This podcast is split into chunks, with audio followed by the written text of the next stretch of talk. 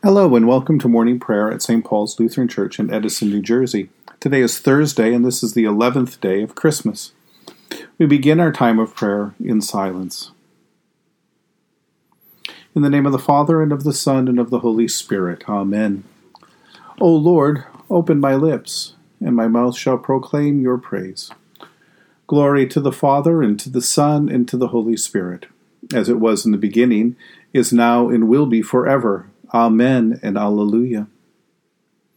Visit us with your salvation and sustain us with your gracious Spirit. O come, let us worship and praise. Come, let us sing to the Lord. Let us shout for joy to the rock of our salvation. Let us come before God's presence with thanksgiving and raise a loud shout to the Lord with psalms. For you, Lord, are a great God and a great ruler above all gods. Come, let us sing to the Lord. Let us shout for joy to the rock of our salvation. In your hands are the caverns of the earth. The heights of the hills are also yours. The sea is yours, for you made it, and your hands have molded the dry land. Come, let us sing to the Lord. Let us shout for joy to the rock of our salvation. Come, let us worship and bow down. Let us kneel before the Lord our Maker. For the Lord is our God, and we are the people of God's pasture and the sheep of God's hand. Come, let us sing to the Lord. Let us shout for joy to the rock of our salvation. You have been born anew through the living and abiding Word of God. A reading from Galatians chapter 4. But when the fullness of time had come, God sent his Son, born of a woman, born under the law, in order to redeem those who were under the law, so that we might receive adoption as children. And because you are children, God has the, sent the Spirit of His Son into our hearts, crying, Abba, Father. So you are no longer a slave, but a child, and if a child, then also an heir through God. The Word of the Lord. This week, our uh, reading from Luke's Gospel uh, at the beginning of the week reminded us that on the eighth day Jesus was circumcised uh, to fulfill the law uh, to fulfill that covenant uh, uh, promise for the children of Abraham. Uh, uh, and his parents did on the eighth day exactly as what was required. So they fulfilled all righteousness. Here we pick up now in Galatians uh, Paul uh, talking by the Holy Spirit to show us how Jesus was born, and and and part of his walking into our world and, and taking on our human flesh involves his being born under the law to obey and fulfill and fill up uh, that uh, that law and that requirement. Um, but once he has filled that up, then he has uh, taken away uh, our sin, and, and and there's no need for that guardian. Is a an argument that uh, Paul will make through through Galatians that that our the guardian of the law which had kept us in place, uh, now that it has been fulfilled and that we have been redeemed and that we've been made children of God through Christ, uh, then uh, passes away. And so uh, Jesus, uh, in fulfilling this promise of circumcision, then also does away with that requirement so that it is through faith and trust in God alone, in all that Jesus has done for us, uh, that we now uh, have been united with God. Uh, it is uh, Christ coming to take on our sin and give us his righteousness that makes us right with God, uh, that gives us the spirit uh, of a son, the Spirit of His Son, the Spirit of Jesus, so that we can address God as Father, as Abba, uh, and uh, that we are no longer slave children under the rules of law, but a child and an heir, the one who has now inherited the kingdom uh, just as God had intended.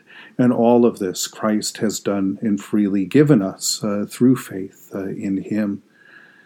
And so uh, here at the beginning of this day, uh, we move uh, out into it, uh, rejoicing in this gift that God has given us, uh, in taking away our sin, in making us children of God, in setting us free from the, the law, from the power of sin, from the condemnation, uh, and from, from the punishment and fear of death, and has given us life in this promise of God's kingdom.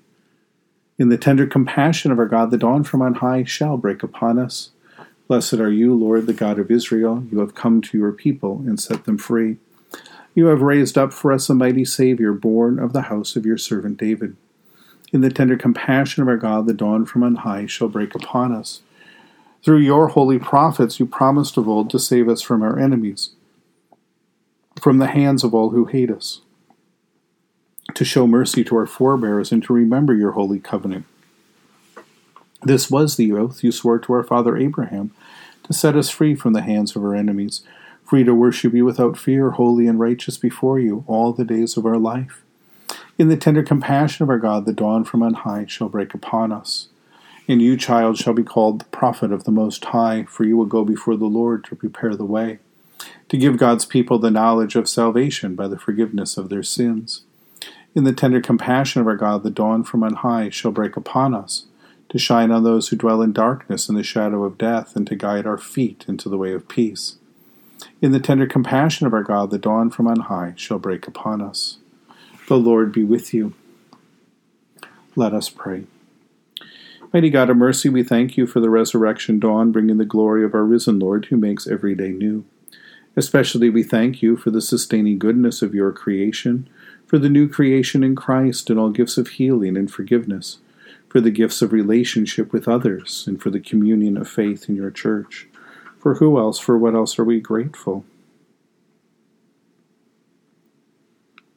Merciful God of might, renew this weary world, heal the hurts of all of your children, and bring about your peace for all in Christ Jesus, the living Lord.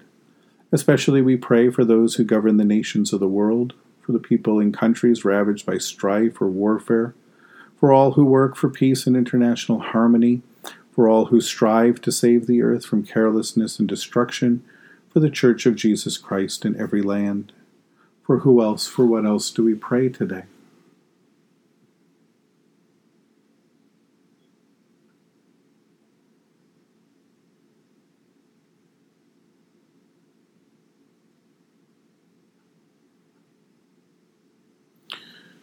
We give you thanks, Heavenly Father, through Jesus Christ, your dear Son, that you have protected us through the night from all harm and danger.